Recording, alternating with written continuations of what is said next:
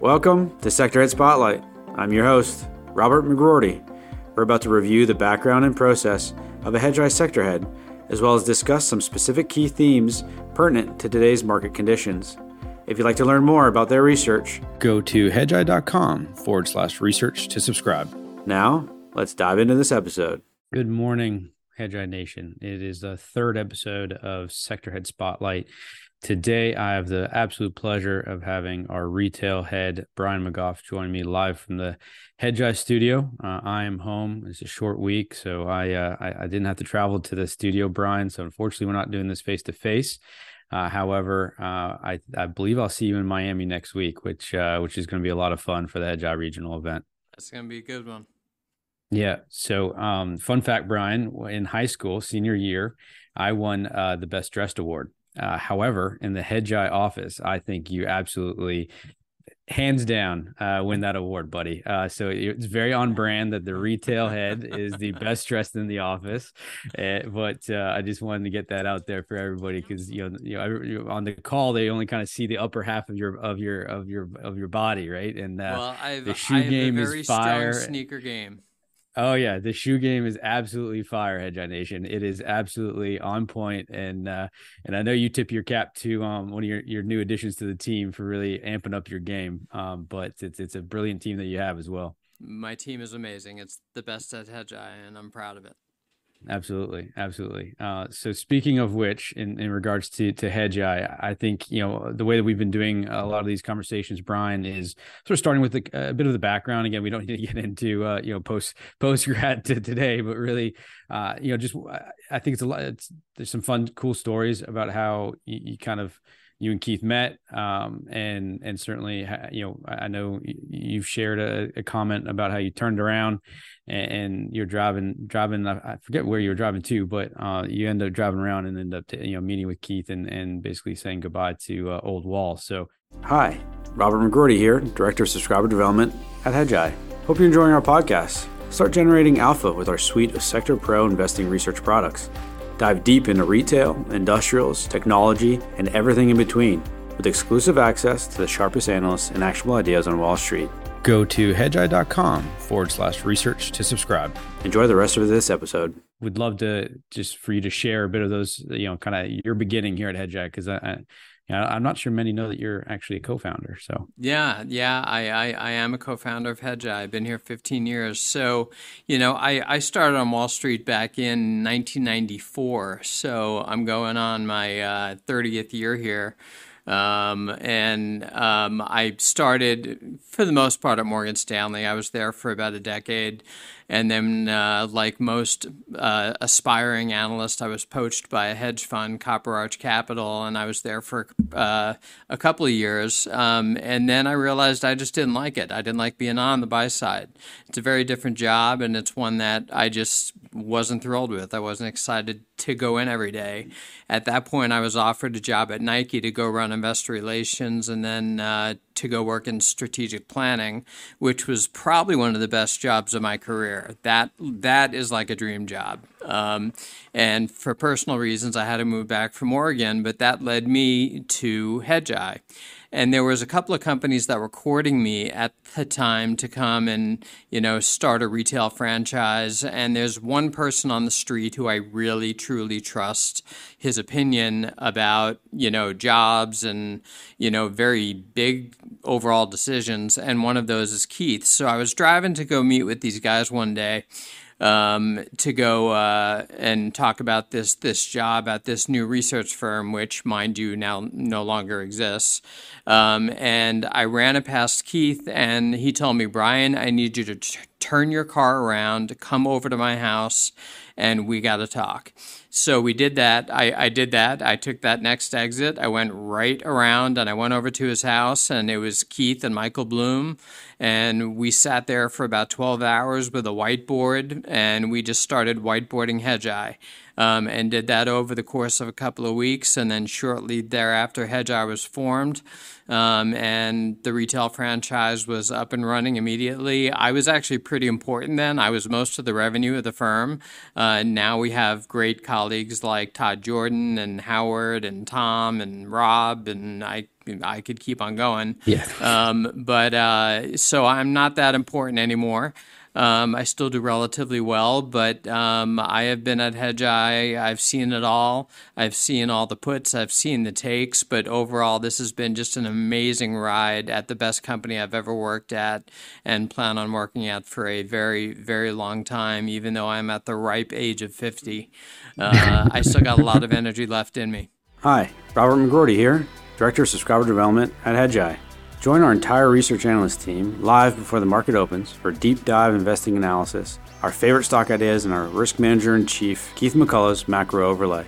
Our team of 40 plus equity analysts discuss key market developments, trends, and our high conviction long and short investing ideas.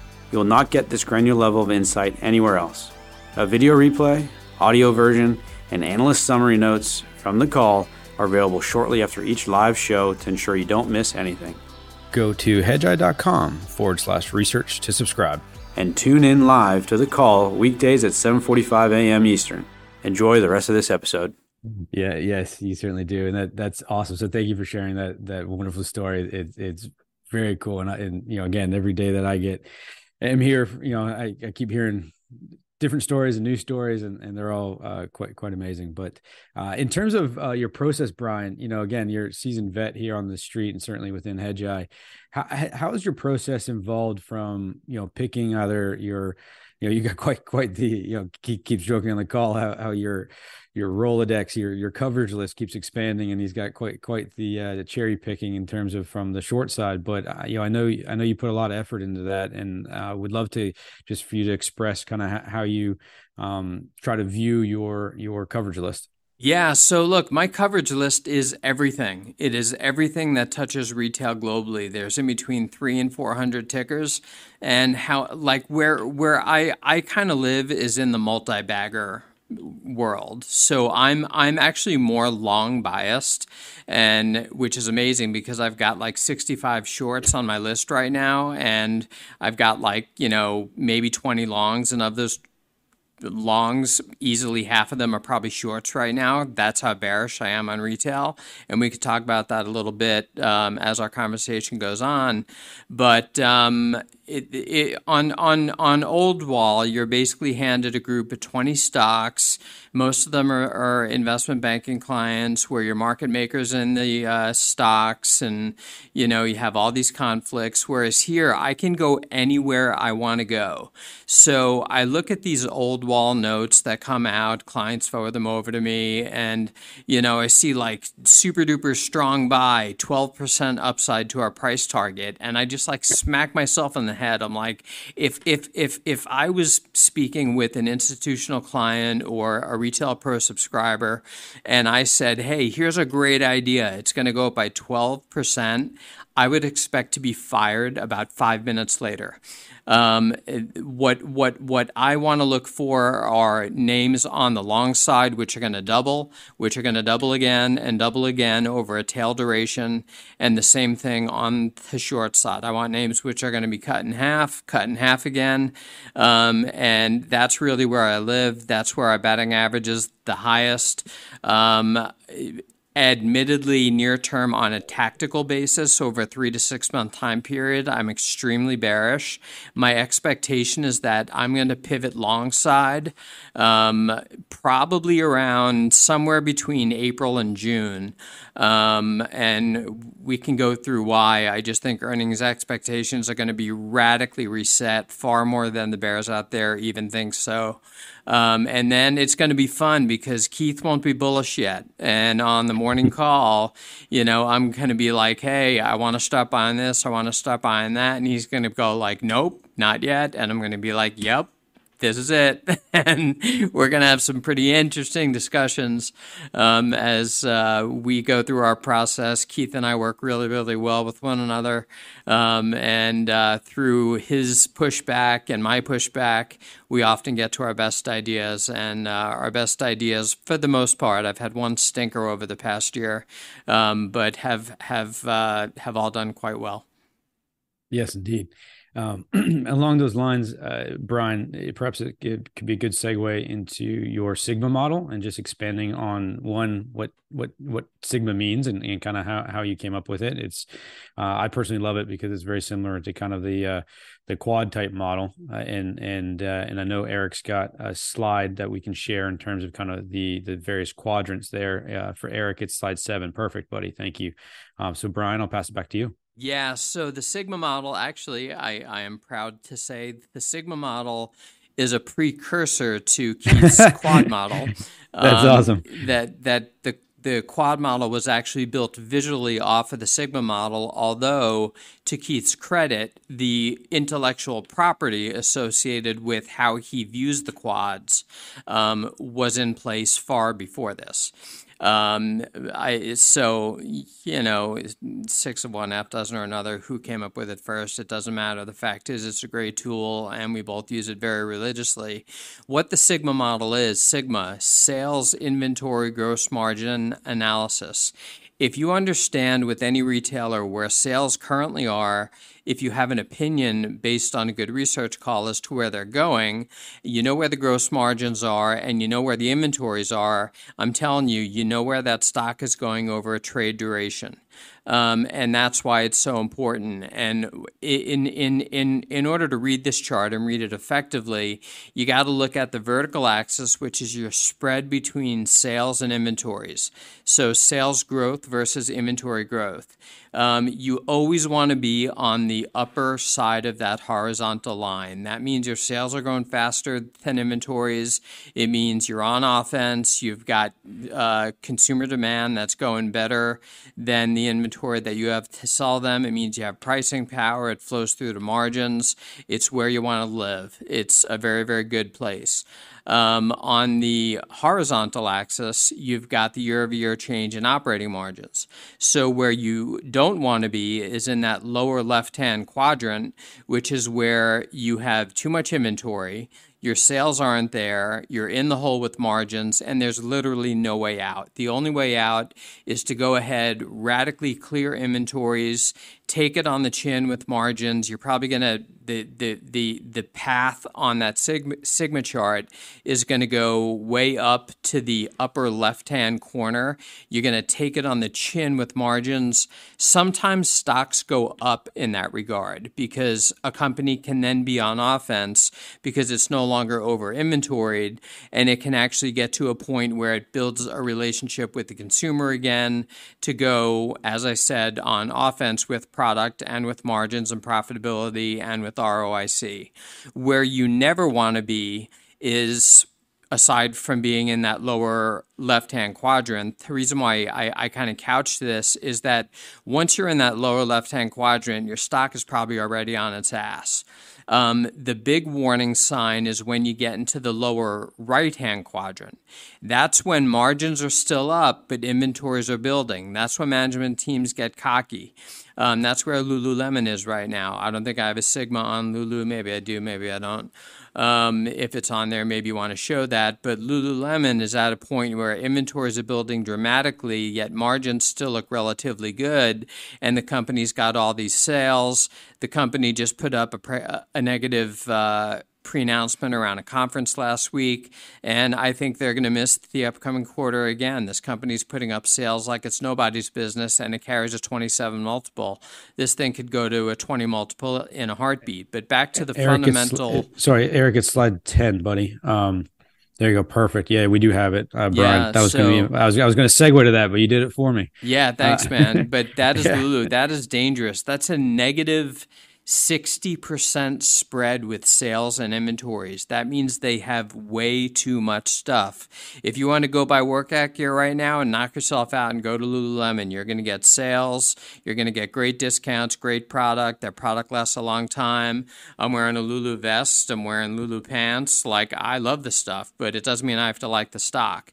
Um, I completely divorce those fundamentals um, versus how I feel about a stock. Feelings are dangerous. And if Keith has taught me one thing, he's taught me many things, but it's to fade my feelings. Um, so it's what I think, it's what my analysis says, uh, and it's what my very heavily data dependent process tells me about where a company is in its sigma um, that leads me to forecast earnings in the upcoming one, two, three quarters. Now, I, I do want to couch this in that we do have an analysis as well that I call return on net operating assets or RNOA, which is basically a long term view of Sigma that's something I rely on even more heavily. Robert, we can maybe have a follow up on on, yeah. on on this and a conversation in a couple of weeks. This is how I pick multi baggers. So with a trade duration, yeah, I'll take a forty to fifty percent move on the stock, either plus or minus. I call that a victory. That's kind of my threshold.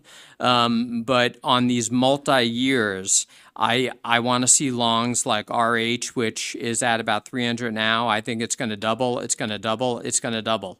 Um, and, and, I'm not saying that once. I'm saying it's going to keep doubling.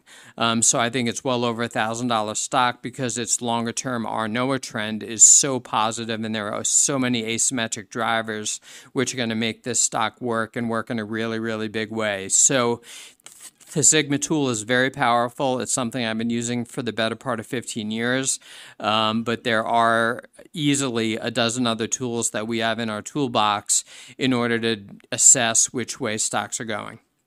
Awesome. And just for clarification standpoint, Brian, the uh, that Q3 number that was on the Sigma industry slide, that is the uh, actually reported uh, numbers, correct, from the industry as a whole.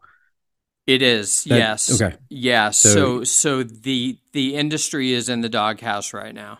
Um, Perfect. It's in a very dangerous place, and it's going to stay there for a couple more quarters.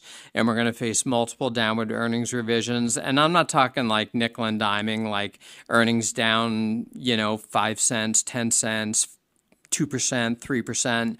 I'm talking like forty percent. Like that's how much numbers have got to come down, and I think that's going to come from.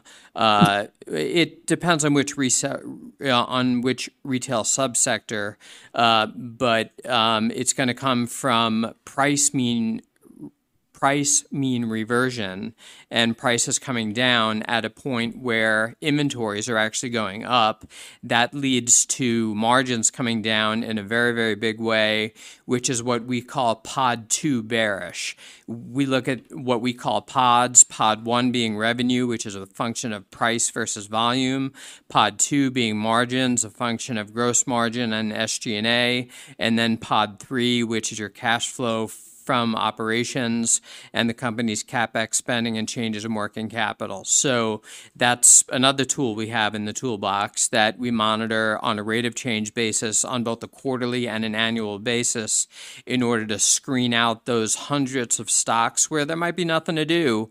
But if I could find like two or three names every quarter which are going to move big, um, mm-hmm. and I could be on the right side of, as far as I'm concerned, I'm doing my job and I'm giving our clients what they're paying for.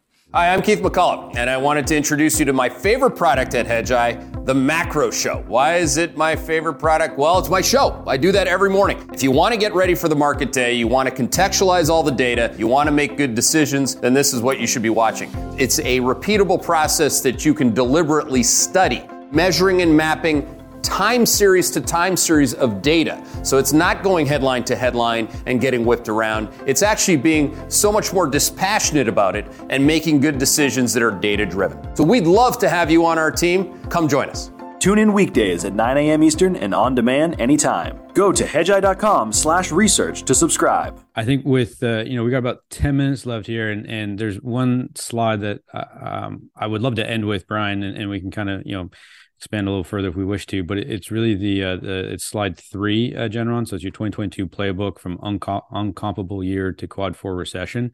Uh, it really ties in well with what you were just speaking about, and I think gives the the folks at home a, a good summation in terms of where we've come from in, in regards to what we you know what what what we would call quad two environment uh, to where we are today. And obviously, we're kind of awaiting or or certainly are have been getting a few of those Q4 earnings numbers out already, and you know, and and uh, a lot more are coming down the pipeline. But um, do you mind walking everybody through kind of uh, through, through the slide? Yeah, yeah, sure. I'd, I'd be happy to. Um, I'm I'm I'm going to start more towards the middle to the right hand side of the yeah. slide, which is where we live right now. Which is like four. Look, four Q is pretty decent. Holiday sold through. We got positive holiday sales reports from a lot of com- companies out there. Why are they positive? Because we have too much freaking inventory. The inventory will sell. When you look at soft goods like apparel, like Lulu and other companies like them, they have to sell every bit of apparel at the end of every 13 week season. Otherwise, a lot of them, they will literally burn their inventory in order to not you know, damage their brand. But we're seeing excessive discounting out there, which is going to cause earnings to come down. We've heard the sales reports for a lot of companies, but we haven't actually heard the earnings reports. And the earnings reports are going to come out in the coming weeks, and they're not going to be positive. But, and this is the big but, and this is when we start getting into like 1Q23. I say 1Q23, I mean earnings for for 1Q uh, 23, that's when the consumer dries up. And we're starting to see that already. We saw retail sales miss yesterday. We saw the Red Book numbers come in. Uh, pretty pitifully. Um, traffic trends that we uh, watch every single day, those have been coming down on the margin. Um, and the consumer's really running out of steam. The personal savings rate is down at 2.4%, which is cycle lows. The consumer is levered up back to pre pandemic levels and at cycle highs at interest rates that we haven't seen in 20 years, um, which is all just very dangerous. And that's at a point where we face really difficult multi-year comps on a year-on-year basis and even on a multi-year basis and even on a versus 2019 basis so the consumer the, the companies don't see this coming yet most retail macro teams are very or jesus once most retail management teams, not macro teams, they don't have macro teams because they don't do macro. They read Wall Street research. That that's their source of macro. I can point to maybe two or three companies that actually read Hedgeye macro research. Guess what? They're the ones who are macro aware.